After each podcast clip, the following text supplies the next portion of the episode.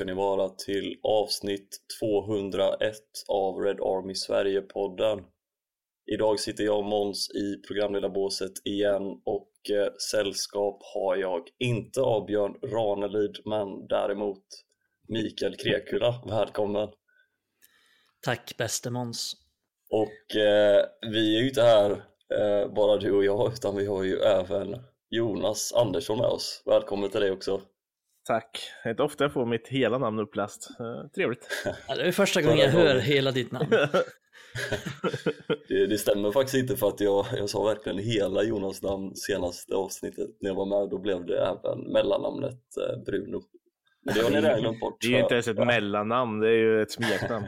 Vi säger det står, att det... i, står det inte i ditt pass? Nej, för helvete. Där står det Rolf som mellannamn. det, känns, ja, det känns rimligt att du heter Rolf. så sur gubbe i ett så här, uh, suburban kvarter någonstans, uh, ett litet radhus. Ja. Fan, det vore... Byt ut Bruno till Rolf nu. Ja, nästa avsnitt så kommer jag i alla fall inte jag gå miste om chansen att även inkludera Rolf i din introduktion Jonas. Ja, det är bra. Vad har ni hämtat er sen förra veckans jubileumsavsnitt? Uh, ja, eh, det var ju otroligt jävla kul att spela in i alla fall. Uh, mm. jag, det hördes. ja, uh, det var nog bland det roligaste någonsin vi har spelat in.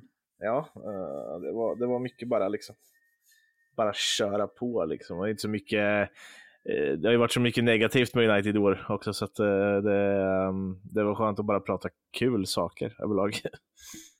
Ja, det var liksom noll manus i princip också, så det, var, mm. det väl gjorde väl det hela också.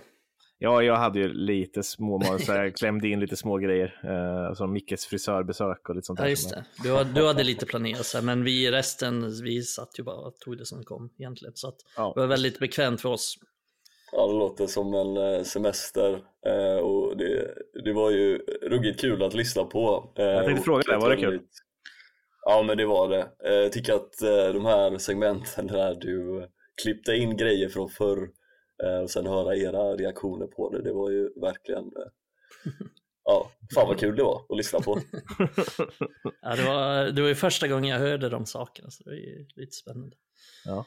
Um, ja, du mm. lyssnar aldrig på avsnitten i efterhand. Nej, för helvete, jag tror jag vill lyssna på mig själv eller? Ja, men jag tänker så här, fan kvalitet, kvalitetskontroll liksom. Du, du bara Nej, det, litar går på emot lite för att, Ja, för det går jag emot lite för att jag vill ju ha lite så här kvalitetskontroll, men samtidigt vill jag inte lyssna på mig själv så att jag sitter och brottas med de här med de här tankarna och då kommer jag fram till att jag inte lyssnar alls. Men eh, jag får ju alltid lite panik så här oftast när vi spelar in lite längre avsnitt som börjar närma sig liksom en och en halv timme, två timmar och jag vet inte vad senaste var då, det var lite över två timmar till och med. Två och en halv nästan Ja, men då kände jag bara... 20 någonting. Ja, när Jonas började avsluta kände jag bara fan också, ska vi redan avsluta? Jag är redan på en ny bärs och i några timmar till.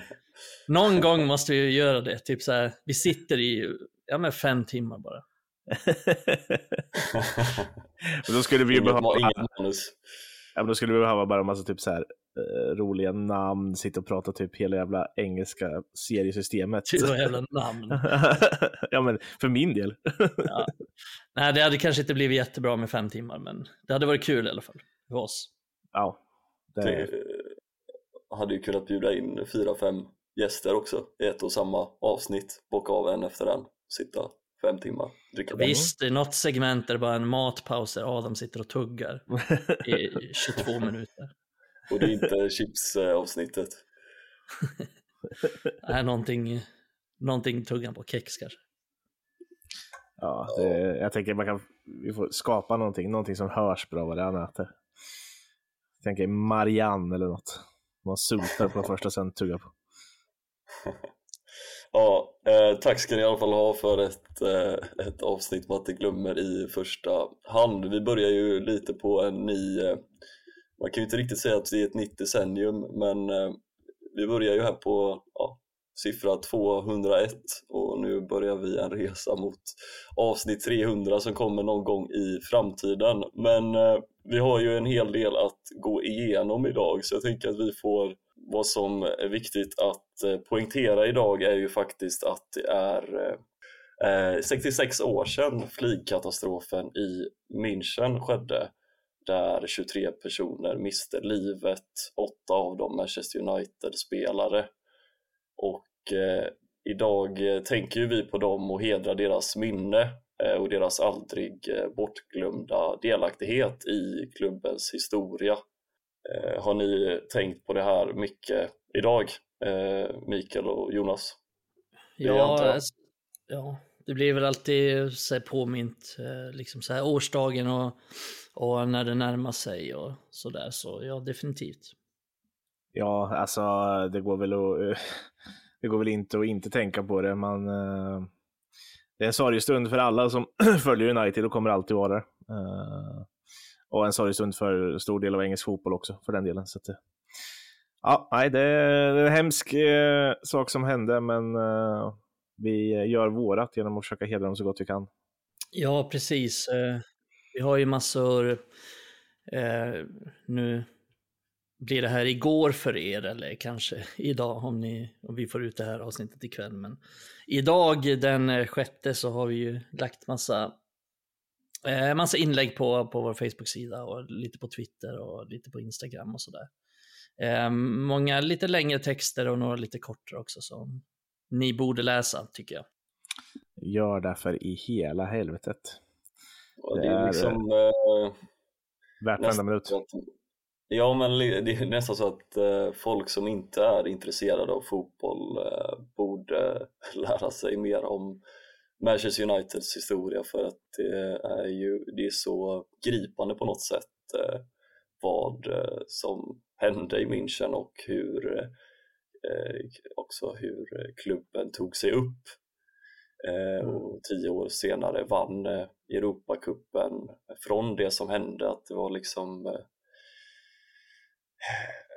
ett, ja, det är en händelse i historien som verkligen också har format framtiden och eh, eh, vilka, vilka hjältar som också eh, byggde upp klubben från, från det som hände där i München mm. den här dagen. Ja men det är egentligen hela, nästan hela klubbens identitet är ju, är ju just liksom eh, den här olyckan och Busby Babes och, och alla de sakerna. Allt det har ju format klubben till vad den är idag och mycket mm. av vår identitet är som United-supportrar sjunger ju fortfarande liksom Play like Busby Babes liksom och alltså allting lever ju fortfarande kvar och eh, vi, vi påminns hela tiden om, om alla de här sakerna och allt det som hänt och, eh, och så vidare och så vidare. Så att nej, det här är verkligen, verkligen djupt rotat i klubbens identitet och vilka klubben är idag. Ja, det är väl någonstans dit man hela tiden refererar tillbaka till när vi sitter och pratar om att vi vill att United ska spela som, som United är, är fött att spela och någonstans så, så föddes man ju nästan ur den här kraschen. Uh, och framförallt genom ja, men arbetet med Bobby Charlton och, och, som de alltså, förde vidare i det här. Och då var inte ens Bobby Charlton en startspelare i det där laget som kraschade. Så det,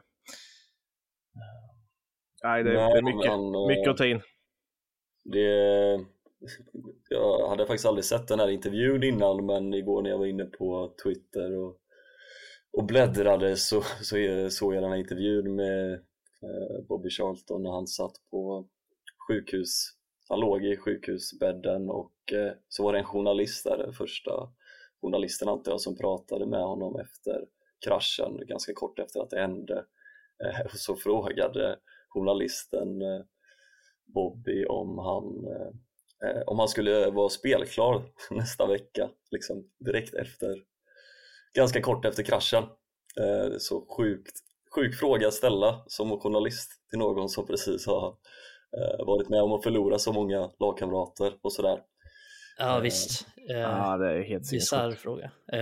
Sen hade ju Eh, Bobby Charlton, han hade ju väldigt tufft därefter. Liksom. Det tog ju, tog ju sin tid innan han klarade av att spela och sen även när eh, United vann Europacupen då tio år efter så eh, Alltså han firade ju inte ens med de andra när United vann Europacupen för att han, enda han tänkte på var liksom hans kompisar och hans lagkamrater som skulle ha varit där men som men som inte klarade sig i, mm. i olyckan. Så han, till och med så här tio år efter så hade han väldigt svårt att liksom bara fokusera på, på det som hände på planen och sådär, utan, utan han eh, kom alltid tillbaka till det här med, med, eh, ja, med, med hans eh, lagkamrater såklart, så att, vilket är förståeligt.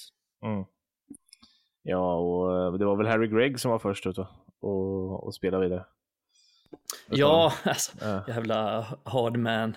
Ja, men alltså, han för första räddan, Ja, precis. För första räddade han en eh, massa liv. Han gick ju in i det brinnande mm. vraket och drog ut eh, bland annat någon bebis och någon kvinna. Och han var väl den som drog ut Bobby Charlton också. Liksom, han räddade ju flera, flera, flera människoliv eh, eh, i München och sen spelade direkt efteråt också. Mm. Eh, en hjälte på riktigt. Ja, och vi kan ju prata mycket om att uh, vi ogillar Liverpool på många sätt och så, men det var en av de föreningarna som hjälpte oss mest efter, efter kraschen uh, med, med både spelare och annat. Så att, mm. uh, ja, det var ju några där som man alltså, märker, så här, alltså stora anrika klubbar som Real Madrid också som erbjöd mm. sig spelare. Mm. Så att,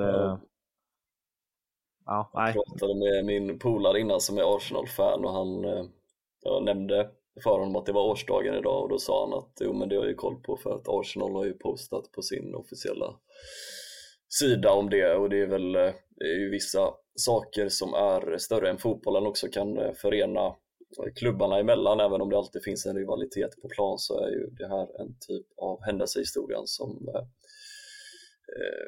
ja, klubbar emellan kan eh, förenas i på vissa mm. sätt. Eh, om vi, eh, vi har ju ganska mycket eh, på agendan idag och vi har ju spelat två matcher i veckan eh, så jag tänker att vi får förflytta oss lite och börja eh, med matchen som vi spelade i torsdags var det va? Eh, det har gått ett tag sedan nu så det hade lika kunnat vara onsdagen i min skalle men det var ju i torsdags som vi vann mot Wolves med 4-3 borta på Molineux eh, det var ju seger som satt hårt inne, men vi fick med oss tre poäng hem. Jag tänkte börja med att fråga dig Mikael, vad, vad tänkte du om den här matchen? Vad är det som United gör bra? Eh, ja, det som jag tycker funkar bra i den matchen jämfört med tidigare matcher är väl kanske att Eh, de offensiva spelarna levererar bättre kvalitet i den sista tredjedelen och överlag bättre kvalitet på de offensiva spelarna för att i den matchen så var Rashford bra, så var Garnacho bra, Höjlund eh, var bra. Så att alla de offensiva spelarna hade bra dagar och, eh, och producerade framåt och tog bättre beslut i, i de avgörande momenten. Eh, och det gjorde också att vi till slut gjorde fyra mål. Så det är väl den stora skillnaden skulle jag säga. Sen gör vi, jag tycker, jag tycker vi är bra i den första halvleken och gör mycket bra i den halvleken och under perioder kontrollerar matchen. Men sen i andra halvlek så, så faller vi tillbaka i, i det som vi har sett så många gånger den här säsongen med Eh, att vi åker på omställningar och att vi inte kan hantera de omställningarna och sen sådana här sjukt dumma saker som att vi har en hörna i 95 och åker på en omställning på det och åker på baklängesmål. Så det är, det är både positivt och negativt, men det positiva väger över såklart eftersom jag tycker att rent generellt så är vi bättre den matchen än vi har varit tidigare matcher. Ja, eh, Jonas, eh, håller du med Mikael om det eller?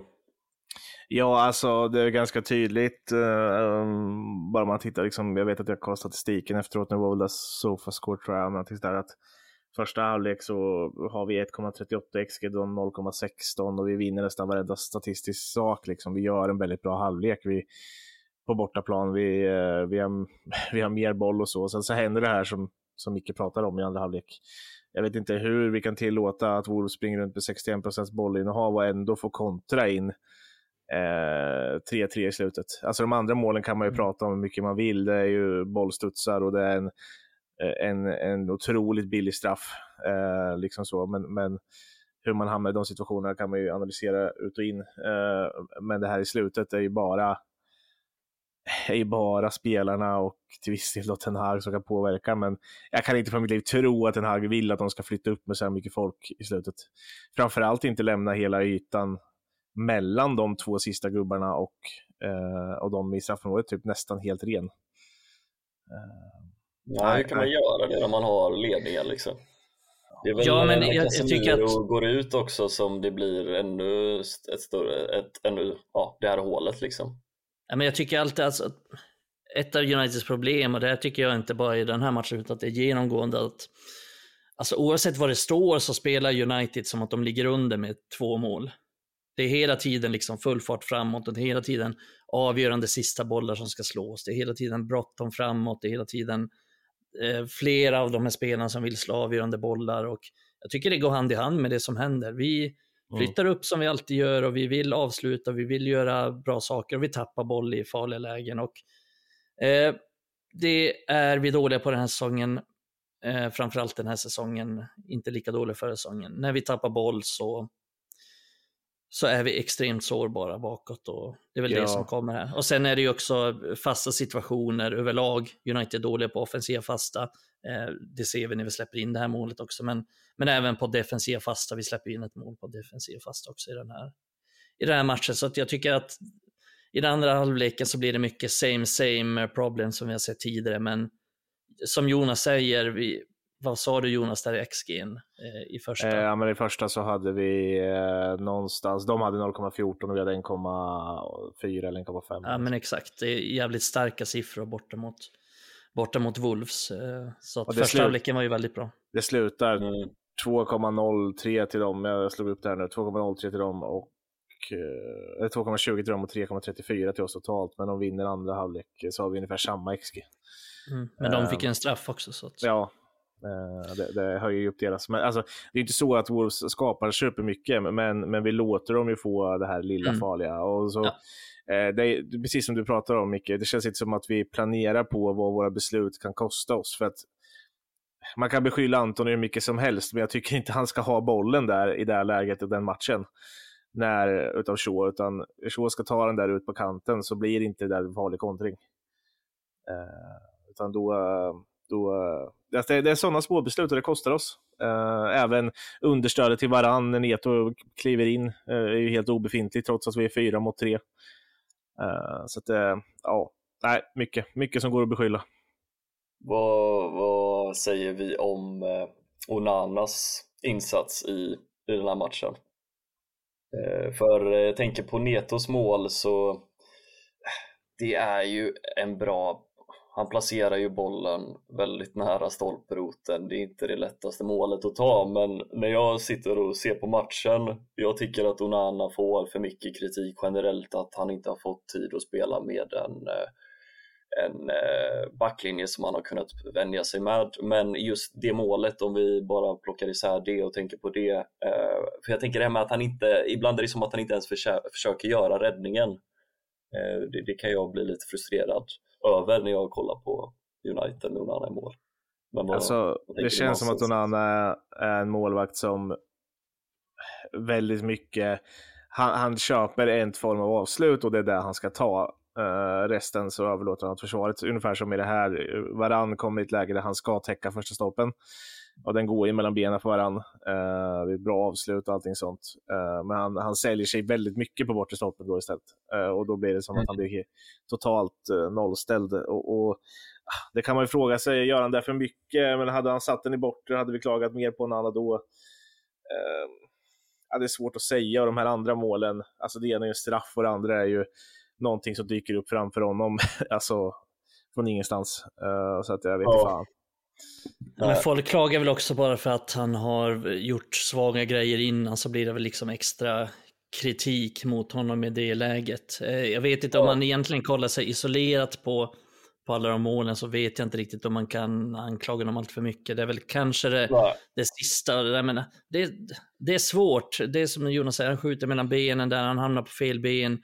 Alltså det kommer ju oväntat. Det är så här typiskt, Rooney gjorde ju ofta sådana där mål. Mm. Eh, där han fick Ja, Greenwood gjorde också många sådana vid första stolpen. Det var ingen målvakt som tog dem i princip. För att det går snabbt och det går mellan benen och det kommer oväntat. Eh, ja. Sen ser det ju lite löjligt ut, det gör det väl, men alltså, jag, vet, jag kan inte, jag är inte tillräckligt bra på, på att analysera målvakter heller för att veta om Nej. han ska ta den. Alltså, jag, jag har inte riktigt den kollen på hur, hur svårt det är att ta den där. Men så som jag ser det så, ja det, fan vet. Kanske att han hade kunnat ta ja. det, men, men det, det känns inte som att det är något stort i alla fall.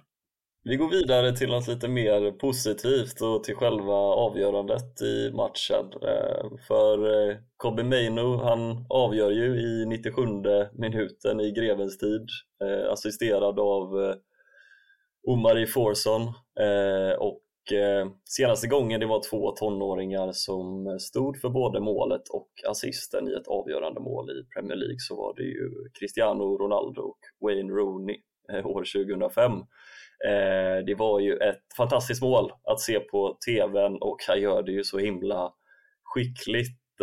Vad, vad säger du om Kobbis avgörande där Jonas? Ja, men, så alltså, det är väl klart att allting i det där målet, eh, eh, alltså är ju mer eller mindre fantastiskt. Alltså, det, alltså vad Forsson gör som framspelning är ju inte mer... Jag tycker Forsons framspelning sker i andra skedet när uh, Kobe har tunnlat den här killen. För att det är en av få gånger... Hade det varit Bruno Fernandes, hade det varit Marcus Rashford eller Garnacho som hade stått där Forsson stod då, så hade de nästintill allihopa stått kvar och velat haft bollen. Uh, han tar löpningen rakt ner, vilket öppnar ytan för Maino att bryta in där i toppen av straffområdet och bara lägga in den i bortre. Så där sker väl mest hans assist. Sen så är det ju kylan hos en spelare med den åldern att kliva in och göra det där när man vet det... vart det är på väg att hända, liksom, vart det är på väg att trassla in sig i den här matchen. Från att man har haft en kontrollerad 2-0-ledning och tappat det och allting sånt där. Det är, ja. Ja, men han är, är ju en... minusgrader på den kylan. Ja, yeah. han är ju, han är ju alltså, fruktansvärt eh, talangfull alltså. Eh, det, det, finns ju något där som är, som är utöver det vanliga och det, det, vi ska bara skatta oss lyckliga, framförallt Erik Ten Hag ska vi skatta sig lyckliga att han får sådana här värvningar, om man kan kalla det, till skänks från uh, ungdomslaget. För även Garnacho har ju skänkt honom ett par poäng här och där. Så att, Eh, ja, nej, det är ett fantastiskt mål. Jag vet inte om Micke har något att slänga in. Ja, nej men, ehm, nej men så är det ju. Eh, det är intressant att du säger det just med att han har fått det gratis. Och, eh, vi hade någon sån diskussion där i interna chatten, liksom just det här med att Tenaga har använt en del akademiprodukter och då sa jag liksom att han har ju fått det här gratis, han har fått den här kvaliteten gratis i Main och Garnacho, för att visst han kanske har coachat dem lite så här men i, i det stora hela så har inte han gjort någonting för att få fram dem utan han har haft tur att de här spelarna kommer fram just under hans tid.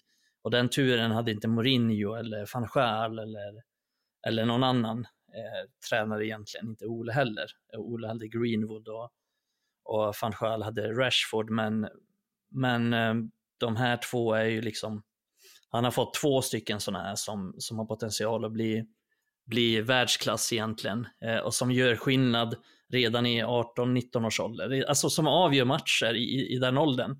Eh, som avgör matcher på högsta nivån eh, för honom och det är ju tack vare Maino som, som Ten Hag och United vinner den här matchen. För utan honom så, så hade inte United vunnit den här matchen och utan Garnacho kanske inte United hade vunnit mot West Ham och så vidare. Så att de gör den här skillnaden och han har ju fått, han har ju fått den här skillnaden eh, gratis. Men just vad gäller mig nu i den här matchen så äh, det, äh, det jag vet inte riktigt vad jag ska säga, men det är, det är, det är bara liksom så här, när han avgjorde det här så, äh, det, det var länge sedan jag blev så glad och exalterad och så oväntat liksom exalterad över ett avgörande. Det var liksom, man hade gett upp hela skiten och så, så gör han det från ingenstans bara. Eh, och det var, det var så fantastiskt att se och det är så kul att det, att det är just honom också för att Eh, jag, vi pratade om det någon gång innan där, eller jag tror jag skrev det på Twitter, att vi vet att han kan spela den sexa rollen och göra det bra, hämta boll där, men han har inte haft en så offensiv roll. Han har inte haft så stort mandat att visa sina offensiva kvaliteter, men vi Precis. som har sett honom mycket i akademin vet ju att han, han kan göra skillnad i liksom båda straffområdena, att han har en kvaliteten att han kan göra avgörande saker offensivt och både mot Newport och nu mot Wolves när han har fått lite offensivt mandat så, så visar han att han, han är jävligt bra i den rollen också. Så att det är det som är bra med honom, att han är, han är väldigt mångsidig, han är bra på många olika saker. Jag har tänkt på en sak där som har med hans offensiva del eh, att göra både mot West Ham och Wolves. Att det är några passningar som har sett ut så här, bara, men hej Barbariba, varför fan slog han den där bollen? Men när jag tittar på dem i efterhand, sådär bara för att jag tänkte att det är alltså, spelarna som inte rör sig, eller hur? Alltså, det, det, är de, det, andra spelarna de, som inte som, förstår. Han är fan för smart. Alltså den, ja, där passningen, den där passningen mm. är ju där för att slå och den löpningen finns där för att springas. Men de springer inte. Alltså, mm. alltså många gånger. Jag, jag, jag, jag, jag, fastnar vid det nästan. Att han... Två gånger i första halvlek mot Wolves minst var det så. Jag tänkte också mm. på det. Mm. Uh, det, är inte... det är intressant att ni går in på det här för att vi har ju fått en lyssnarfråga från Mikko Kaitanen som undrar lite över eh, vad vi tycker om eh, vilken roll som är hans bästa, om det är som åtta eller som sexa. Mm. Har ni några tankar där? Jo, men jag, det, det, är en bra fråga för att det är en, eh, jag har funderat ganska mycket på, på just det här den sista tiden och kanske just efter Wolves och West Ham nu. Eh, där han, han spelade ju lite högre upp i planen mot West Ham eh, och var väl okej okay, så här, men det bästa är väl egentligen att vi klonar honom och har honom i, i sexa positioner och åtta positioner. Nej, men jag, jag, jag, tycker det lutar mer åt sexa i, i dagsläget faktiskt. Visst, han är, han är bra offensivt och det har vi sett i de här matcherna, men jag tycker han, han försvinner lite i det här systemet som vi har eh, som vi spelar och det tycker jag nästan alla som spelar i den rollen gör. Eh, som vi har snackat om tidigare med McTominay, med Mount och nu Main. Alltså, alla som spelar i den åtta rollen där vid Bruno får ganska lite uträttat kan jag tycka. Eh, sen eh, en sak som jag tycker talar för mig och att han ska spela i sexa rollen det är att han är han, han är Uniteds bästa, det här kan jag slå fast ganska klart. Han är Uniteds bästa mittfältare på att eh, hämta boll från backlinjen, på att transportera den framåt, eh, driva upp bollen. Eh, och det är egentligen ingen annan i, i laget som är särskilt bra på det och därför tycker jag att han borde spela där. Sen kan jag tycka också så här om man tar in Casemiro i beräkningen så, så tycker jag nästan att Casemiro är bättre offensivt än defensivt numera. Och att han, jag tror att han skulle passa ganska bra i en lite mer framskjuten framskjuten roll för att han är bra i och runt straffområden, han har mycket poäng, han kan göra mål på alla olika sätt, eh, inlägg i boxen, han har bra avslut utifrån. Eh, han, precis som mot West Ham så kan han vinna bollen högt upp tidigt och skapa målchanser därifrån. Så att jag hade nästan hellre sett honom där och sen Maino lite längre ner som kan styra spelet.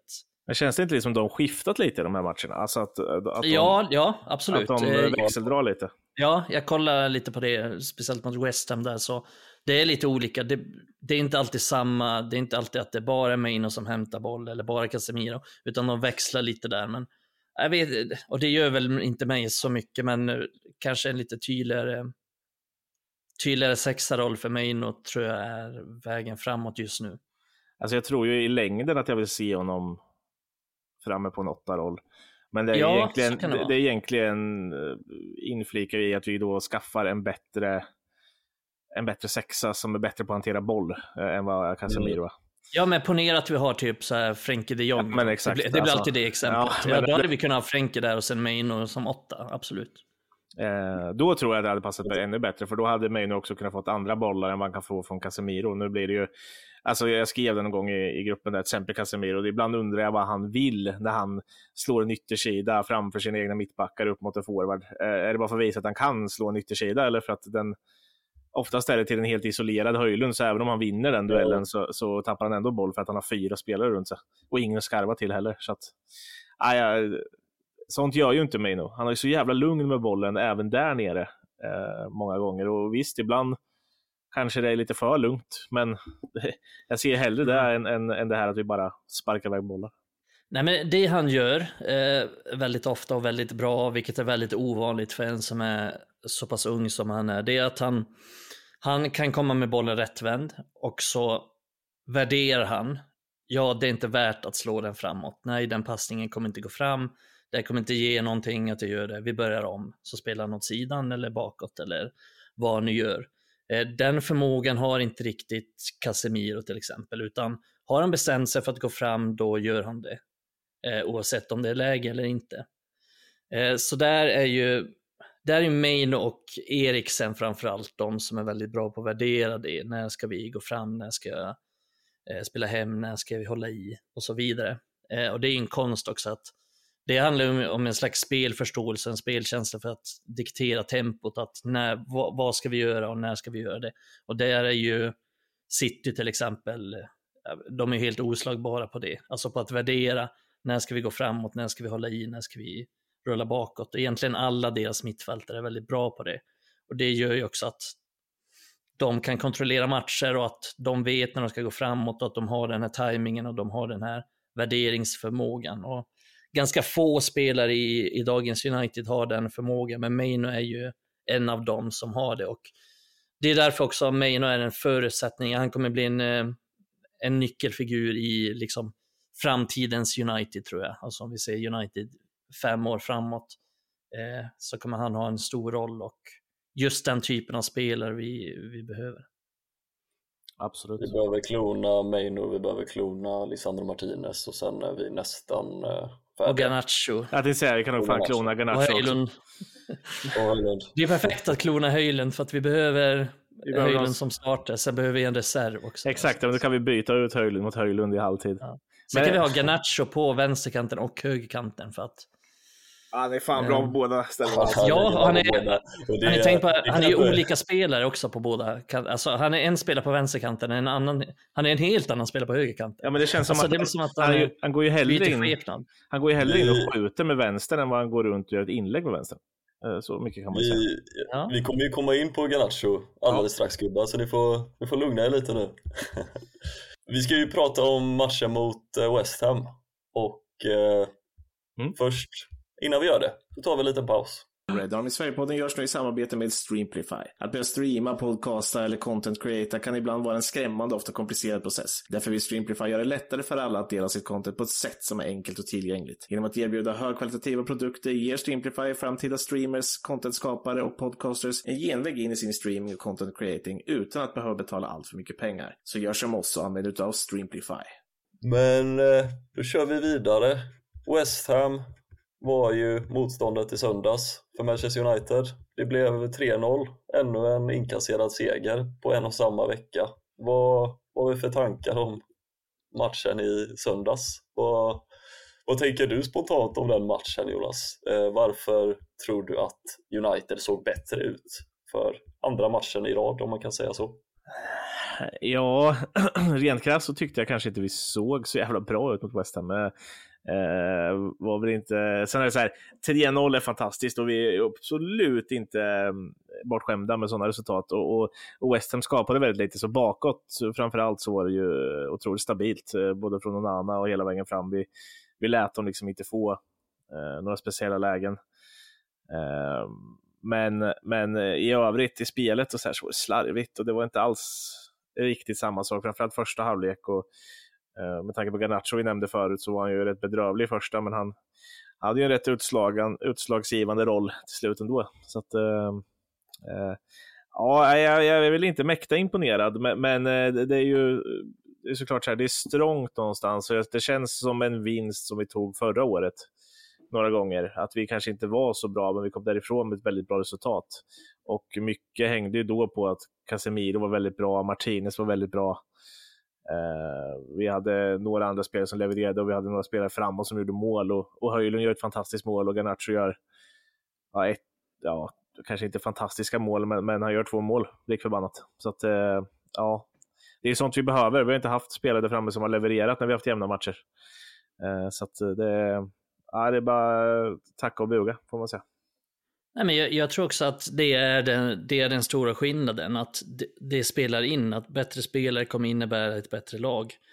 Eh, men jag är inte heller så imponerad av den här insatsen. Jag tror folk mest är imponerade av resultaten, men prestationen tycker jag fortfarande har brister. Även om vi har varit bättre i de här två matcherna. Det är två vinster mot Wolves och West Ham och det ska man inte ta för givet. Det, jag tycker det ser bättre ut än innan. Eh, men jag tycker inte att det, att, att det är tillräckligt bra för var vi vill vara egentligen. vi har 51 procent boll hemma mot West Ham och de vinner bollinnehav i den andra halvleken. De har 18 avslut i den här matchen och de har mer, eh, de skapar, eller de har mer XG än vad vi har och jag tycker att i den här matchen så skapar United ganska lite konkret, alltså riktiga målchanser. Vi har väl fem skott på mål och gör tre mål. Vi har under 1 i XG och gör tre mål. Um, så jag tycker väl att jag tror att om den här matchen spelas om med samma liksom, förutsättningar, samma lag, så blir det inte 3-0 nästa gång, utan då kanske det blir 1-1 istället. För jag tycker att det här är en, det här är en ganska jämn match egentligen. Ehm, men vi, vi har marginaler med oss och framförallt har vi vi har fått någonstans i de här senaste matcherna den här lilla extra kvaliteten framåt som vi inte riktigt tidigare haft. Att de här spelarna har börjat leverera någonstans som inte tidigare levererat. Och framförallt Höjlund som jag tycker har blivit märkbart bättre. Inte bara att han har börjat göra mål, men han har blivit mycket bättre i spelet också. Eh, länkspelet och targetspelet, mer involverad. Eh, Garnacho har fått någon slags revolution på, på högersidan där. Eh, som jag verkligen inte trodde att han skulle ha den, den impacten som han har haft. Men han har verkligen varit bra och skapar mycket för andra även eh, i den positionen. Och, och Rashford eh, var väldigt bra mot Wolves. Eh, var väl inte lika bra mot West Ham, men känns ändå som att han har någonting mer i de här senaste matcherna än han tidigare haft. Bättre arbetskapacitet och det är mer synkat framåt helt enkelt kan jag tycka. Och vi är lite effektivare och lite, lite bättre i beslutsfattandet och i sista tredjedelen. Ja, men lite farligare. Det här med att vi, vi är farligare och mer synkade framåt, har inte det, inte det en konsekvens av att vi är så mycket tryggare bakåt och fått in Lisandro Martinez, vi har Shaw igen som vänsterback och Dalot och Shaw, de sköter uppspelen bra, precis som eh, Lisandro Martinez gjorde och även Maguire som hade en stark, framförallt första halvlek. Är det inte den här defensiva tryggheten som på något sätt banar väg för att offensiven ska kunna börja fungera? Jag, jag, tror snarare att det kan vara defensiven fast med alltså uppspelsfötterna som mm. de har. För att mm. eh, Maguire, Martinez, eh, bra med fötterna, bra uppspel. Maguire har väldigt bra uppspel i, i den här matchen, slår många öppnande passningar. Martinez slår alltid många öppnande passningar. Shaw, Dalot är väldigt bra uppspelsfasen.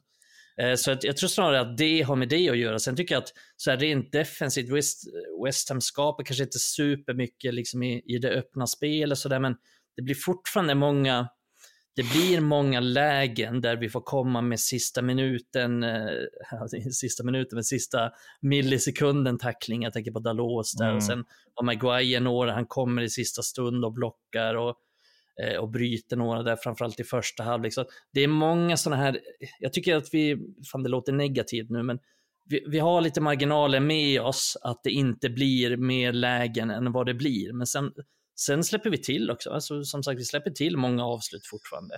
Eh, det är farligt på fasta situationer fortfarande. Det... Ja, de har ju någon där i första Alvarez som någon annan gör en jättebra räddning på. Så att, uh... mm, alltså det, är, det är fortfarande inte helt tryggt i det här. Och det menar jag inte att det är liksom Martinez, Maguires eller backlinjens fel, utan det är hela laget så att vi, vi är för långa mellan lagdelarna. Vi har för svårt när vi tappar bollen där.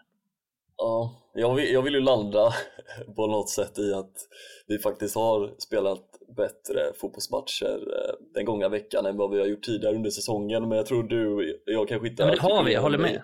Jag, jag, tror inte jag artikulerade mig tillräckligt bra, men jag, vad jag menade med defensiven var ju att spelarna i defensiven är bättre i uppspelen och det är väl där jag ser främsta förbättringspunkten de här två matcherna är att faktiskt uppspelen har varit betydligt bättre än vad de har varit tidigare i säsongen och att det då har gjort offensiven vassare också. Men det tror jag att vi... Ja, men det handlar ju om mycket så här, balansen vi har pratat om. Alltså vi har ju mm. snackat balans så jävla mycket och balans i ett lag är ju hur hur viktigt som helst. Och det går ju att spela på vissa sätt om man har vissa spelare, men liksom som vi hade i början när vi skulle försöka med Casemiro och Mount och Bruno, nej men det funkar inte riktigt balansen. Men med Maino, ja då funkar den balansen fan så mycket bättre. Och när vi inte har kunnat spela Martinez och Shaw på vänsterkanten, då blir balansen ganska dålig också, för vi har liksom ingenstans att ta vägen med bollen och kan låta hela vår backlinje ha bollen utan att vi egentligen har någon med speciellt bra fot och sen har vi fått byta hela tiden. Eh, mm. Du nämnde Dalot där, jag tycker han ska ha fan så mycket cred för de här två matcherna. Alltså hans sätt att göra det jobbigt för deras, deras mm. press är hur imponerande som helst hur han har tagit till sig det här. För det är ingenting han har gjort något annat år. Han har börjat med det här nu, att han inverterar och lägger sig emellan. Men han gör det inte hela tiden, utan han gör det när han märker att vi behöver lösa saker. Mm. Då kommer han in och han är bra på att ta emot bollen där inne också. Han tappar inte bollen varje gång han ska ta emot den. Alltså, han är inte klumpfotad. Sen Nej. så slår han bort lite passningar här och var ibland och det kan han väl förbättra. Men Nej, det, han, eh, ja, du skrev någon gång att han har varit bästa spelare den här säsongen så länge, Micke, och jag håller nog fan mm. med dig att det, det, det är han nog.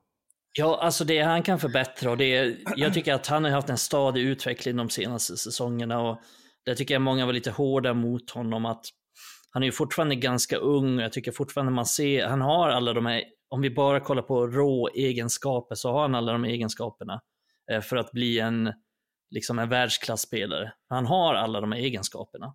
Men sen måste han sätta ihop alla de här bitarna till en, till en helhet och där kan jag hålla med om att han kan bli bättre, till, framförallt så här sista tredjedelen med pass, han kan vara lite slarvig ibland, men det handlar också om så här, kvalitet på att värdera och så, och så vidare och sådana saker som oftast kommer lite senare i karriären kanske, och med lite mer speltid och sen även så här inläggsspel och ja, men lite sådana här små saker, positionsspel defensivt, även om jag tycker att den kritiken är lite överdriven. Liksom. Han är inte sämre positionsspel än vad Alexander Arnold har eh, defensivt eller, eller så.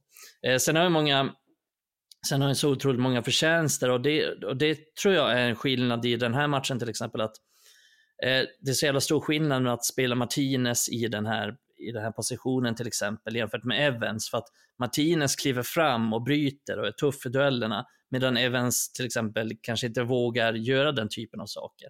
Och Lindelöf kanske inte heller vågar göra den typen av saker. Så att de backar hellre undan och blir mer passiva och ger den här tiden till, eh, till motståndaren. Men där är ju just den här backfyran med Shaw, Dalot, eh, Varan, Martinez väldigt bra för att alla de fyra är bra i duellspelet och Maguire är faktiskt också ganska bra på att ta klivet upp eh, i de här situationerna. Han gjorde passar honom bättre än stötar. Fantastiska ja, ja. aggressiva stötar hos Maguire. Ja, precis.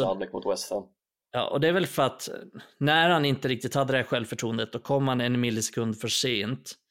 Eh, och då gick han bort sig och då såg det väldigt dåligt ut. Men nu har han fått lite självförtroende. Det känns som att publiken någonstans har börjat acceptera honom. Det, det, är inte lika mycket gnäll när Maguire startar eller när Maguire, när Maguire spelar. Det är inte samma fokus på honom, Eh, upplever jag nu på sistone. Och då tror jag att han känner sig lite tryggare. Liksom. Han, han har lite mer självförtroende, han vågar kliva upp i de här situationerna och han kommer rätt i dem. Och så ökar det på självförtroendet och, eh, och så vidare och så vidare. Eh, så, så just de sakerna tycker jag fungerar väldigt bra med den här backlinjen, att de är aggressiva, att de vågar kliva upp och de har den här fysiken också.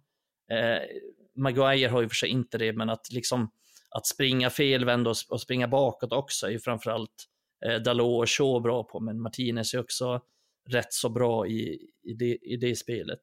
Eh, eh så det gör nog ganska mycket och Varann är ju liksom fortfarande typ den snabbaste mittbacken i ligan, eller bland de, bland de snabbare i alla fall. Så att Eh, just i det spelet är, eh, tror jag att det gör mycket också. Att, eh, det kunde vi se i den här matchen mot West Ham, framförallt i, i perioder tycker jag. att de kunde kliva upp mycket och vinna bollar tidigt. Och på så sätt kunde vi bibehålla lite tryck. Lite som när vi gjorde det här 1-0 målet när Casemiro vinner den bollen. Han är ju också mm. bra på de sakerna. Jo, de är ju bättre än att framtunga om ni får välja en spelare var efter de här två matcherna som ni är mest eh, imponerad, imponerad av, är det Dalot i så fall? Eh, ja, Uh, jag, jag fastnar nog vid Dalot. Uh, jag är rätt imponerad av uh, Garnachos, uh, att han fan aldrig ger sig alltså, också. Det, han kan spela skitdåligt i, i 30, 40, 45, 50 minuter. Men sen lik förbannat så han fortsätter, han fortsätter och till slut lyckas han ju. Ja. Det, det, är också, det är också en styrka. Han ger inte bara upp. Eh, Det är något som vi kanske har sett genomgående med typ Martial och Rashford i flera år. Att till slut så blir fan han de... jobbar matcherna igenom.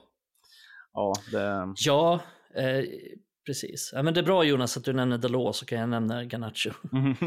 Eh, nej men det, det känns också som att han har sån jävla höjd att han redan vid eh, 19 års ålder så gör han den här skillnaden med poäng hela tiden. Det känns som att han har sån jävla höjd i att kunna göra hur många poäng som helst egentligen.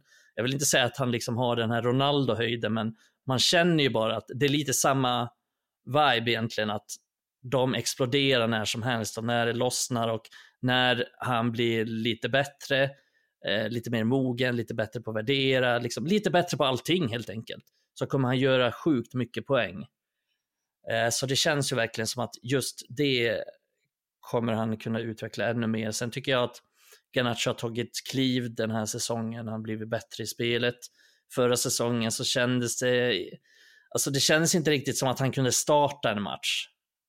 Jag vet inte om Han var håller med. bättre Men att, som inhoppare. han var alltid säsongen. mycket bättre som inhoppare. Och gjorde inte, han ha- föll ur matchen och han hade jättesvårt att ta sig förbi dem eller göra någon re- reell skillnad egentligen när han startade. Men nu har han ju startat typ så här 20 matcher i rad. Han startar hela tiden och han är nästan alltid bra och sen har ju det här att han har börjat spela på högerkanten nu och som, eh, som nämnt tidigare att nästan revolutionerat sitt spel och blivit en, ja men han är en helt annan spelare när han är på högerkanten än när han är på vänsterkanten. På högerkanten så eh, skapar han fler chanser för andra och eh, går mycket inåt och försöker spela inåt och kommer på instick inåt och tar även avslut med vänsterfoten men kan även gå runt och slå inlägg med högen så att han känns väldigt mångsidig som spelare på högerkanten.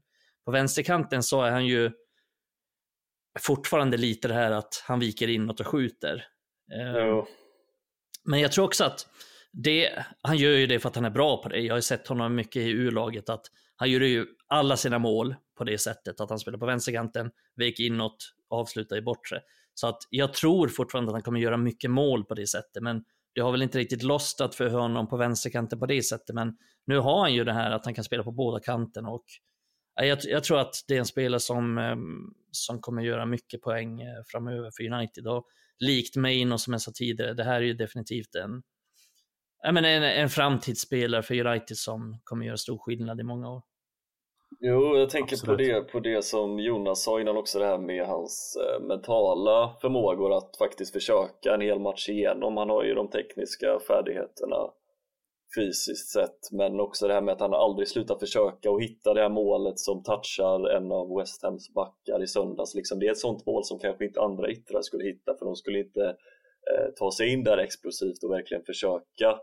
Eh, det är nog andra målet för säsongen där han också gör ett mål som touchar motståndarnas backar liksom, och det tyder väl på att han eh, alltid försöker komma in i de farliga ytorna. Han försöker avlossa ett skott, även om det kanske inte är bästa skottet i världen så hittar han ändå in i mål för att han verkligen har gett allt han kan för att komma dit. Liksom. Men om vi eh, lämnar eh, Garnacho bakom oss så får vi också nämna någonting om Rasmus Höjlund som gjorde mål för fjärde Premier League-matchen i rad och han blev ju historisk för han blev ju yngst någonsin i United att göra mål fyra matcher i rad i Premier League. Hur stor potential skulle du säga att han har, Jonas? Ja, det, alltså, ja. Den är väl stor. Den är stor, den är stor! That's what she said. Hur stor? ja, jag vet inte fan, alltså. Ja, alltså jag vet inte var vi ska börja. Vi har ju pratat en del nu, men... men ehm, Jag kan ta den så ja, kan du ja, fundera lite. ja, men gör det. Jag vet inte fan vad jag Ja, nej, men jag, jag, jag förstår Jonas eh, lite stammande här. Det, det är en svår Det är en fråga. dålig fråga. Det är en dålig fråga. Nej, Nej, alltså, det är en bra. Det är bra fråga. men- Men den är svår att Ja, svara på. Nej, jag har ett svar här. Men den, den är svår att svara på för att han har stor potential. Men jag vet inte om jag tycker att han har den här Kane-potentialen eller Lewandowski-potentialen om du förstår vad jag menar. Men Nej. jag tycker han har väldigt hög potential. Jag tror han kommer att bli en väldigt bra spelare som kommer att göra mycket nytta. Eh, och vad har han nu? Han gjorde 10 mål förra året för Atalanta. Han har 10 mål nu tror jag för United. Yes. Jag tror det. Eh, han kommer väl, vad kommer han göra, kanske 15 mål? Eh, kan vi väl kanske räkna med Mm. eh, den här säsongen. Så att jag tycker, nu såg jag inte honom varje match liksom Atalanta, men det är väl ändå en tydlig utveckling. 10 mål i Atalanta, 15 mål eh, i United och jag tror att han i framtiden, ja men kanske inom ett, två år så skulle inte jag bli förvånad om han gör 20 Premier League-mål. Eh, så jag tror att han har den potentialen att, att kunna göra 20 Premier League-mål, men sen tror jag inte att han har den potentialen att göra 40 Premier League-mål eller 35 Premier League-mål. Så att jag tror inte han har den här allra högsta toppen, men jag tror att han kommer bli en, en väldigt bra anfallare som kommer göra ganska mycket mål, men framförallt eh, så har han ju andra egenskaper också då, som, som gör att han kommer göra mycket nytta. Att han har det här, han har så jävla bra attityd tycker jag. Mm. Alltså hela tiden Mm. har han visat den attityden, han kämpar hela tiden, han visar, han är positiv på planen, han, alltså han verkar vara en bra kille liksom som hela tiden Men det man har sett de två matcherna nu, eh, till exempel, är just det här att det känns som att han dels har klickat väldigt bra med typ Garnacho. eh, och Mm. hans spel, just i det här länkspelet som du pratade om innan, som vi Mm. kanske till och med kritiserat honom lite för tidigare, Mm. men som har varit så jävla bra. Och det känns som att, han, Ja, om du, vi pratar om att Dalot tar steg framåt hela tiden, det känns som att Höjlund Mm. hela tiden bara, det har bara kommit närmre och närmre. Och sen när han fick det första målet så var det någonting som släppte. Och alltså, självklarheten är när han gör 1-0. Alltså det är Mm. ju, det är, Ja, det är Harry Kane, det är Harry Kane-vibbar Ja. på den. Alltså, det, det är stor skillnad jämfört med de första matcherna, jag håller med. Det jag tycker framförallt de här, alltså. ja, och det jag tycker framförallt de här, de här sista matcherna, kanske framförallt två, tre, fyra sista matcherna, det är att det är just det du nämner Jonas, han har höjt sig i länkspelet, men även i targetspelet. Och jag tycker han har blivit bättre på alla de här små, små delarna som, jag, som vi har diskuterat innan. Och, och, det, och det gör ju också att jag tror på att han har väldigt mycket potential som spelare Mm. för att, som vi har pratat om innan också, det här målskyttet, jag är inte orolig för det. Vi, det har vi snackat om i för flera avsnitt sedan. Han kommer göra målen. Det tycker jag syns tydligt. Mm. Eh, han, han behöver bara få lite, det rätta flytet, han behöver få chansen, han behöver få bollarna. Han kommer göra mål. Inget snack om saken. Eh, men sen att han har tagit de här kliven också, att han har blivit en bättre lagspelare. Han har blivit bättre i targetspel, i längdspelet, i, i bättre teknik tycker jag. Så här. Han Mm. har blivit varm i kläderna. Han har bättre touch och mm, alla de här sakerna. Men, så att, eh, jag tror Nej, det det ser bra är minst två, tre tillfällen eh, både mot Wolves och West Ham där man ser honom på mittplan eller lite tidigare Mm. mittplan där han faktiskt slår en eh, riktigt bra djupledsbollar för Rashford. just det. Mm, jag tänkte också på det. Men framförallt de här framme i offensivt straffområde när han tar emot dem och, lägger upp dem för andra spelare. För att de, de andra vet ju att det är svårt att ta bollen av Höjlund, han är ju stark. Han är stor och stark och, och det är inte så jävla lätt. Så att, ja, men då har han peggat upp den både för Bruno mot, eh, mot Newport eh, och, och för Rashford mot eh, Wolves. Så att det är ju liksom, det, det är de grejerna man måste komma till också. Det är inte bara han som ska ha bollarna, utan han måste också vara på något sätt delaktig i det. Och där har vi saknat lite eh, innan kan jag tycka. Och han, ja, sen så kanske han ska sluta klacka hela tiden, det vet jag inte om han är rätt spelare att hålla på med. Men Nej, Klacka. Jag älskar också klacka. det bakre Eh. L i eh, gesten. Underbart. ja, jag bjuder på den. Ja, tack så mycket. Tack Jonas. Jag behövde höra det. Ja. Nej, men jag håller med. Det kanske han ska sluta med. Eller fortsätta. Det kanske kommer, det kanske kommer en rätt klackning, klackning på nästa. ja, men det kändes mer som en Martial Rashford-grej än vad det känns som en, en Höjlund-grej. Jag Eller. Rooney TVs. Ja. ja. Fan vilket snyggt så här, klackmål. eh, Jag tror att det var Rooney som klackade till TVs. Typ så här Middlesbrough 2008 eller någonting sånt. ja, jag tror fan jag minns det. Ja, Det var ett rött lag i alla fall. Mm, ja, men det var Middlesbrough tror jag. Ja, kanske var. Eh, Rooney klackade till TVs. De hade ju, ja, jävlar hur bra samarbete de hade. Jag läste en intervju nyligen med Rooney så sa han att TVs var den liksom, som han gillade att spela med mest med för att de hade så bra samarbete och för att de kunde hela tiden switcha positioner och sådär. Mm. Eh, Synd att Fan, det- eh, han var en orm. ja, det var synd. Ful, stygg jävel. Vi, vi, vi måste, vi måste eh, åka vidare på rälsen i avsnittet eh, om vi ska hinna med eh, alla listanfrågor. Vi kommer inte hinna med alla så att jag behöver inte säga det. Men eh, vi ska ju hinna med så många som möjligt och eh, innan vi går vidare så får vi också avhandla eh, Marcus Rashford, för vi fick ju en fråga från Wamid eh, Korshed som frågade eh, vilken plats av alla yttrar i Premier League värderar vi Rashford som? Eh, Topp 10? frågetecken. Ska jag ta den här först då? Uh, ja, men gör det. Alltså jag, jag, såg frågan och så satt jag bara och tänkte lite och, och, och liksom så här, då tänkte jag så här, ja men man, man får ta det, han är ju första vänsterytter i Manchester United. Och så tänkte jag snabbt, ja men finns det tio andra vänsterytter som startar som går före honom? Uh, nej, det gör det inte och då skulle inte PSG vilja ha honom heller. Så ja, det är klart att han är topp 10 i, i ligan. Det, det, har jag inte något annat om. Men så, så, så, har hans form varit topp 10 i ligan i år? Nej, det har den nog inte. Men man kan inte bara basera det på på liksom ett halvår av fotboll eh, om man ska göra det. Liksom. Då får man ju titta på allihopa vad de har presterat över den tiden I fjol varit. så måste han ju varit topp tre ändå om man hade fått samma fråga då. Ja. Fan topp tre i världen. Ja, liksom. eh, under ett par månader i alla fall så var han det. är liksom, eh, Men det är klart att han är topp 10 i ligan. Men vad var första, ja, men vem, vem är, vad var liksom... första frågan utöver topp 10? Var vi placerar, eller vad vi värderar honom till? Eh, Ja, vad, nej men eh, vad vi, liksom i rankningen så att säga. Ja, okay. Vad skulle ja. ja men alltså jag vet inte. Nej, högre än så. Vem är bäst då? Vem är bästa vänsterytten? Ja, alltså för grejen är att jag tycker inte Citys starka sida är vänsterkanten. Uh, Arsenals det? Det är Martinelli och du har... Men Martin, Rashford har väl gjort typ exakt samma antal poäng som mm. Martinelli och då spelar Martinelli ett mycket bättre lag. Uh, och du har ju, vad har du Chelsea då? Där har du inget speciellt, de ja, går ju också nej. piss. Uh... det finns ingen. Nej, men de här liksom, ja, det är väl vad man räknar som Liverpool. Ja, men det, det ska väl hålla lite högre just nu. Jag tycker han har ganska ja. bra form och sådär. Ja. Framförallt om man men det är ju inte tio stycken, så det är ju nej. kanske tre som håller högre. Ja, han är i topp fem lätt i alla fall, skulle jag säga. Fem,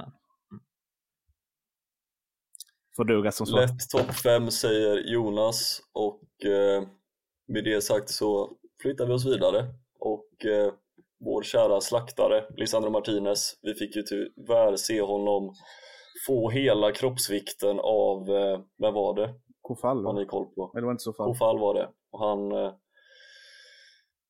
det slutade med att eh, Martinez vred sig lite i smärtor innan han begav sig in på plan igen av någon anledning. Eh, hur som haver fick han gå ut ännu en gång och eh, nyheten har ju nåtts oss igår att han blir borta nu i åtta veckor. Eh, vi har ju fått flera lyssnarfrågor från Zigzag, Elgato, Fredrik Hellström som frågar lite om eh, eh, hur ska det gå nu när vi tappar Martinez igen?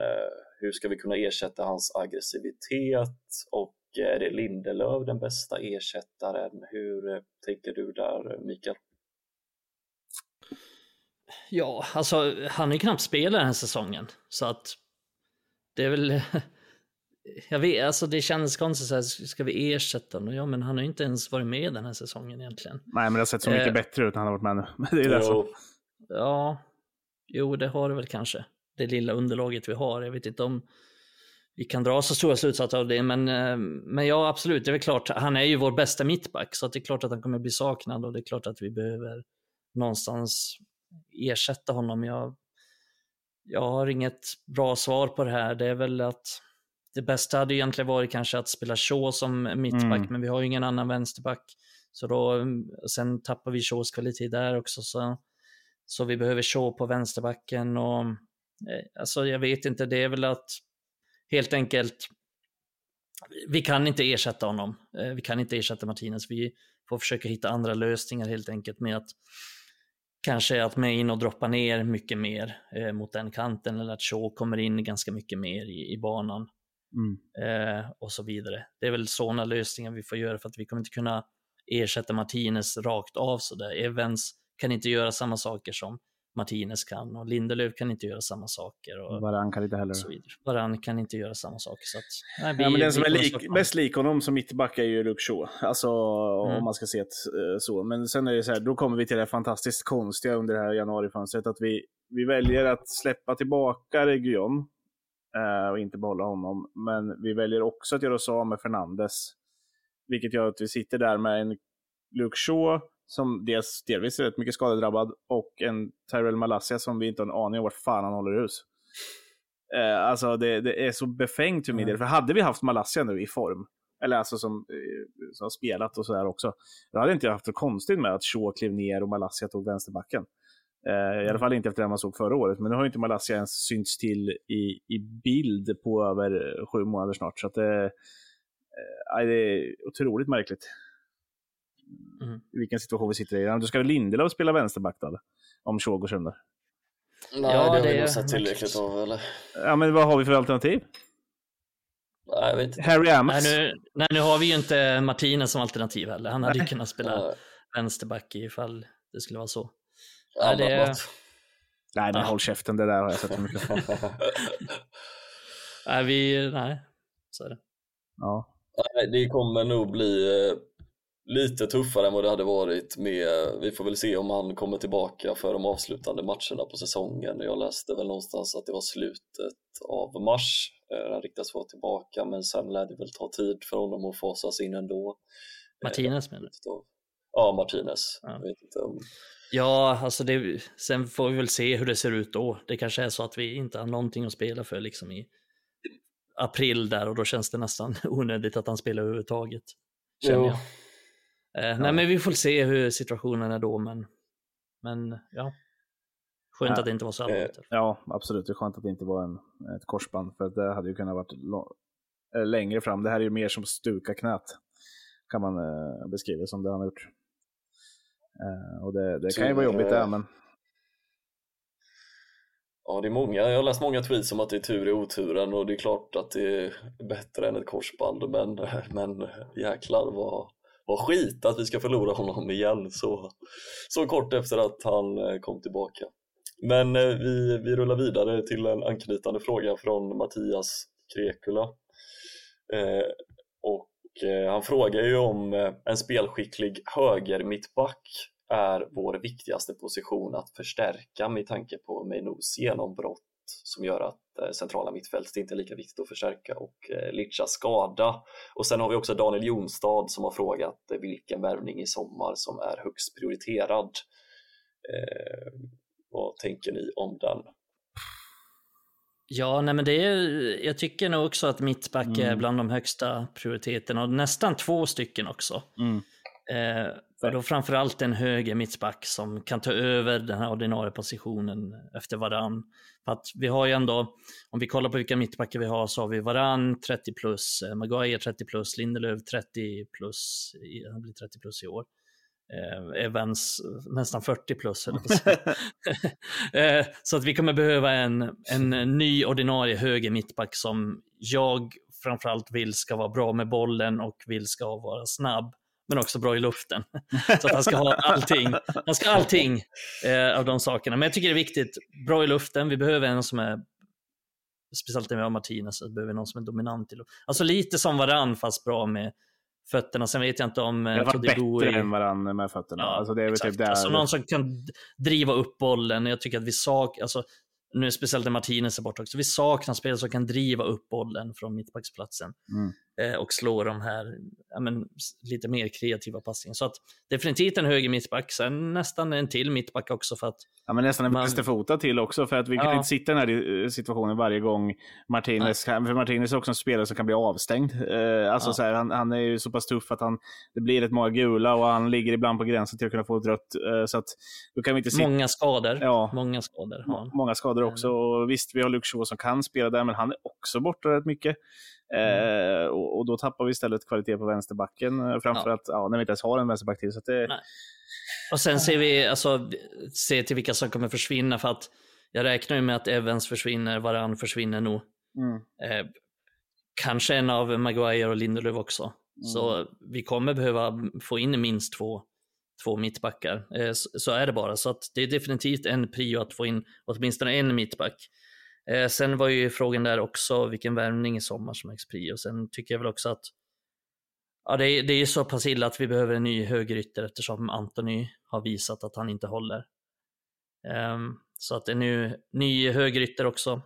Eh, förmodligen en ny central mittfältare också. Sen någon slags reserv till Höjlund. Ja, det, det, det det, är det. Men det är ganska många positioner i år igen som behöver Men det, det, det, det är mycket snack om, jag tror också att Casemiro mycket väl kan försvinna i sommar. Mm. Eh, Eriksen. E- Eriksen kan försvinna, så att vi kommer ju behöva fylla på där med... Eh, Amrabat kanske försvinner också. Ja, han lär väl försvinna. Det var ju var nästan... Ja, och då är det tre möjliga som försvinner från den positionen. Och Mm. McTominay, nu blev väl han kanske ovärderlig, men eh, United har ju inte varit oävna att sälja honom tidigare. Nej, Så men det så är är det, här, det beror på hur många som försvinner också. Det är lite samma sak som där Ja. nere. Ja, men även om man vill göra sig av med kanske både Maguire och Lindelöf, är det ens möjligt att ta, göra sig av med båda? Nu har man till och med, Nej. man till och med förlängt med Lindelöf, så att, att man skulle sälja honom i sommar tror jag är ja, nästan till lika med noll. Alltså. Eh, Nej, men då blir det väl eh, liksom, det är ju sälja nu eller släppa på free transfer. Det är ju samma Ja. med Maguire där. Att det är sant. det är liksom säljläge i sommar, så att det är en jävligt, det är en svår sits United sitter i. Eh, sådär. Och det är ju en konsekvens av det här, den dåliga truppplaneringen som vi har. Att vi, Mm. vi har köpt många spelare som, eh, om vi tänker framförallt de senaste åren, de är, visst Varann och Casemiro har varit bra, men det, det är inga bra köp på det sättet att, ehm, att de eh, liksom håller länge eller att vi kan bygga någonting kring dem. För att båda de är ju, riskerar att försvinna och båda de måste ersättas. Ja, absolut. Skulle det eventuellt sett kunna vara, jag tänker på en till lyssnarfråga som vi fick av eh, Wamid Korshed som frågade hur, hur mycket plus vi skulle gå enligt eh, Financial Fair Play. Skulle det kunna vara liksom en, om man bara tänker ur ett ekonomiskt perspektiv, skulle det kunna vara en rejäl kassako för United att sälja Rashford i, i sommar? För att kunna förstärka liksom de här delarna som, som vi pratade om nu. Ja, men ja, alltså det, det, det är väl klart att om man bara tittar i den aspekten, för så som jag har fattat efter vi har, har pratat med vår kära vän, eh, så, så eh, Swedish Rumble kanske jag ska säga att jag menar. Eh, så, så liksom, han har ju inte kostat United någonting eftersom, alltså det ren övergångssumma så, så det finns inget att räkna av. Så att egentligen får United räkna bort hela hans, det man får in för honom får de ju räkna bort på, på i, ett fair liksom FFP-tänk. Eh, och då, då, då kan det bli en kassako. Men sen är det så här beroende på hur mycket man skulle få av dem. Jag känner, ska vi verkligen göra oss av med en vänsterytter nu när vi kanske behöver göra oss, värva en höger, alltså högerytter. Alltså, Ja. är det, eh, när, när Garnacho kan spela ute till höger också upp, uppenbarligen. Så, här, så det känns, nej, det känns jävligt klurigt. Dessutom en som har gjort typ så här 60% av våra poäng de senaste Exakt. säsongerna också. Så att det är lite, jag förstår tanken, men det är också lite riskabelt i det läget som United är i. Så att, men det, det, det är ingen lätt fråga. Det är, det är en jävligt svår fråga tycker jag och där behöver ju Det- det analyseras. Eh, Vi tuffar vidare mot en fråga från eh, Patrik Almen som berör U18. Eh, Och han undrar lite ifall det är någon i U18 som eh, vi tror kommer bli nästa Mainu. Och jag ställer den till dig Mikael, jag vet att du eh, jag antar att du också kollar mycket U18 Jonas, men jag vet Men vi mycket. kan väl nästan svara att man borde lyssna på ungdomsavsnittet. Där, Ja. där eh, går ju mycket igenom nästan hela jävla laget. Eh, Ja, eh, om Nej, man vill ha eh, lite mer. precis. Eh, så att eh, jag tänkte säga att jag rekommenderar att lyssna på den. Så kan jag inte säga, det är lite för självt. Nej, men det snackar vi mycket om eh, Du U18 får i alla fall. Så tycker, man, eh, tycker man att det är intressant så kan man, så kan man lyssna på det. Eh, nej, men eh, svar på den här frågan så. Ja, nu låter jag självgod igen, men jag får ju ofta den här frågan.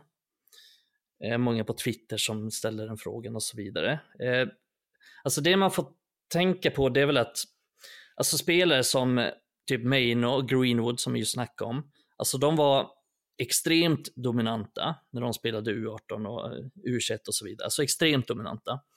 Eh, och spelare som tidigare har varit alltså så här väldigt, väldigt bra, eller riktigt, riktigt, riktigt bra som typ så här Willie Keane, James Wilson, James Garner, Angel Gomez.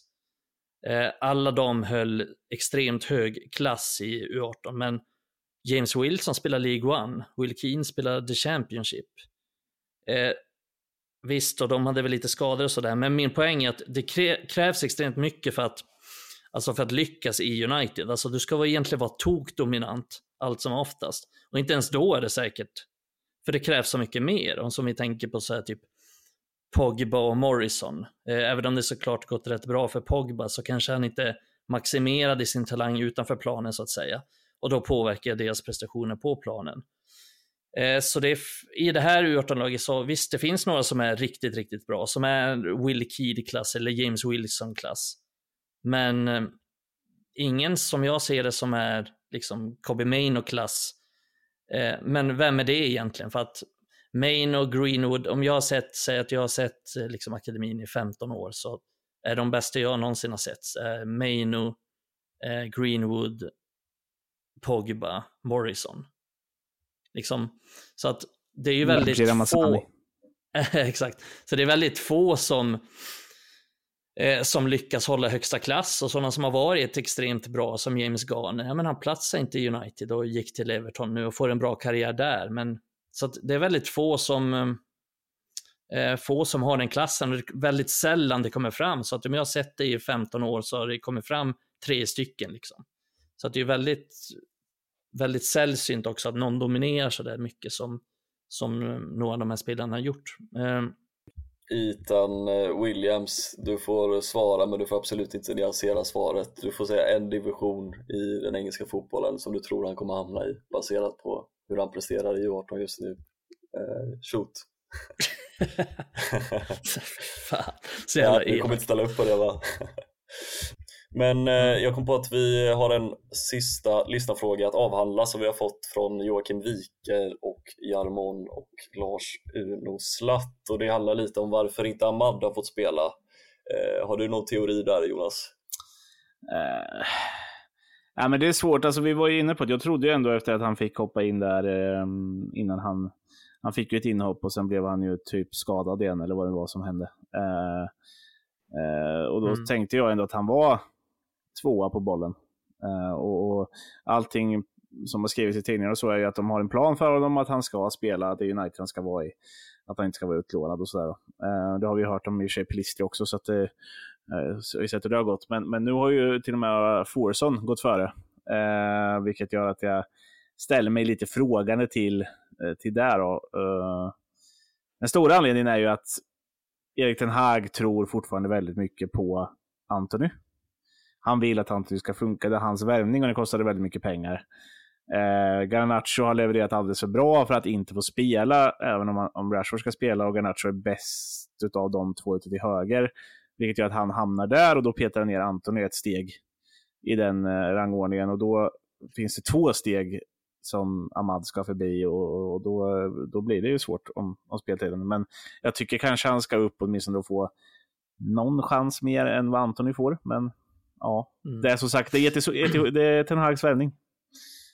Ja, eh, så där är alltid svårt att svara på eh, varför han inte får spela. Vi vet inte riktigt. Men eh, jag tippar på om jag får, får gissa så, tror jag, så är jag mycket inne på din linje där Jonas, att eh, det är två spelare framför honom. Det är Ganacho som han riktigt, han kan inte peta honom i dagsläget. Ganacho har gjort det bra på högerkanten, så, så det är liksom, det är det. Eh, sen är det, tror jag också som du säger där att han har köpt in Antoni för dyra pengar. Han, han litar fortfarande mycket på Anton. Han har stort förtroende på honom och jag tror att Antoni gör väldigt många saker som Erik Ten Hag gillar. Eh, så då går han också före honom och då är det två före på högerkanten. Eh, sen är det också så att det är ganska få matcher nu. Eh, varje match är extremt viktig för hans egen framtid. Han har liksom inget mandat att hålla på och experimentera med nya spelare eller testa saker eller sådär, utan han kör på det han är trygg med och på det han litar med och, och därför tror jag att han inte spelar Ahmad så mycket. Eh, sen kan man ju ha te teori här varför han slänger in Forson istället för Ahmad. Och det vet vi väl inte heller riktigt varför, men eh, det finns ju de teorierna om att Forsons kontrakt går ut och han har inte velat förlänga så att United försöker på något sätt få honom att ja men kolla du har, du har en väg framåt, du har en plats i, i A-truppen och du ska skriva på nytt kontrakt för du kommer få spela mycket och så vidare. Så att det finns väl den teorin också. Så han har väl lite otur Ahmad där. Det är som jag sa tidigare här med, med timing-grejen att han har många framför sig. Han har varit skadad vid fel tillfällen. Och ja, det blev en inte... väldigt dålig skada i somras där. Alltså, jag tror att ja. jag tror jag hade sett mycket, mycket mer av Ahmad ifall ifall han inte hade dragit på sig den här skadan under försäsongen. Uh, mm. det, det, det, är i alla fall min tro. Spekulativt, men min tro. Ja, verkligen. Ja, men han har ju varit skadad skitlänge. Så. Nej, det, han har väl lite otur där, men jag tror inte Ahmad kommer få spela så mycket den här säsongen. Det är ganska få matcher nu också eh, framöver. United har bara Premier League och ja, men, någon match i FA-cupen kanske till. Mm. Några få där, så att det är inte många matcher kvar av säsongen. Och, jag tror inte han börjar experimentera allt för mycket där. Nej. Vi får nog eh, Tyvärr. dras med Anthony på, på högerkanten en del i vår, eh, mer än vad vi eh, får se Ahmad.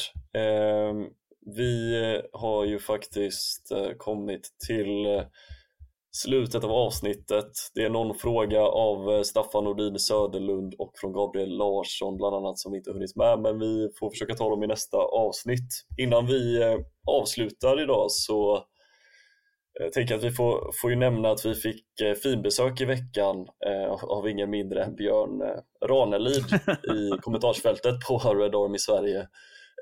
och Eh, baserat på hans kommentar så verkar han ju uppskatta Victor Lindelöf rätt mycket eh, Eh, men inte riktigt vara lika imponerad av eh, Lisandro Martinez. Så jag tänker att vi får lyssna på vad han hade att säga eh, och det här var ju då ett svar som han gav till en annan person i en annan följare i kommentarsfältet som kritiserade Lindelöfs inhopp i söndags. Så jag tänker att vi spelar upp det. Bäste Mattias, Lindelöf har gjort fyra mål sedan han kom till Manchester. Ett av dem var det avgörande målet mot Luton sent på hösten 2023. Därtill har han spelat fram till ett par mål, det var bland annat en lång passning med extrem precision till Rashford för ett par år sedan. Jag har sett honom spela åtminstone 200 av hans 250 matcher. Idag rörde han sig framåt och passade vid tre tillfällen i den riktningen under den korta tid som han spelade. Han gör aldrig sådana misstag som Maguire är skyldig till. Lindelöf sköt den avgörande straffen i kuppen i fjol. Hans vänsterfot är bättre och säkrare än vad Martinez högerfot är. Den senare har inte avgjort en enda match sedan han kom till Manchester. Martinez är inte 175 cm lång, han är kortare. Jag ler när jag ser honom stå eller gå bredvid Shaw. Det ska inte anföras som en fördel att han trots sin relativt korta längd strider i dueller och vinner ett par dueller varje match. Mycket kan man ljuga om, men inte en människas kroppslängd. Vänligen Björn.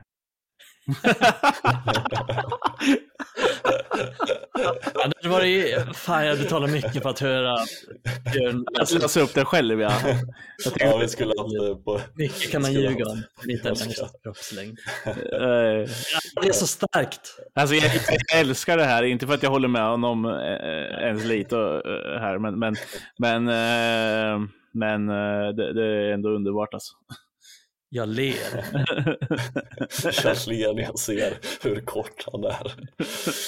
Uh, ja, också, han svänger fram från att liksom analysera så här, högerfoten och vänsterfoten till att komma in på hans längd. Mm. Det är väldigt snabb övergång. Ja, men det var också så att Maguire fick en känga mitt i allt också. ja, det är fantastiskt eh, underbart att se. Ja. Ja, det, det, det, går liksom inte att inte bli glad, även om det var negativt mot Martinez. Så blir, man, så blir man glad när man ja. läser det och hör det. För alla, liv, för alla Lindelöf-krigare där ute så, så har ni ju en vän i alla fall. kan vi säga. Ja, det var ingen dålig, eh, det var inget dåligt privilegium, privilegium vi hade när vi fick eh, se Björn Ranelid i vårt kommentarsfält. Eh, kanske blir vi också Kanske blir vi ärade med hans eh, medverkan här en vacker dag. Vi får väl se. Om vi ska han, försöka i alla fall. Ja. Vi ska försöka vårt bästa, eh, kan vi lova er.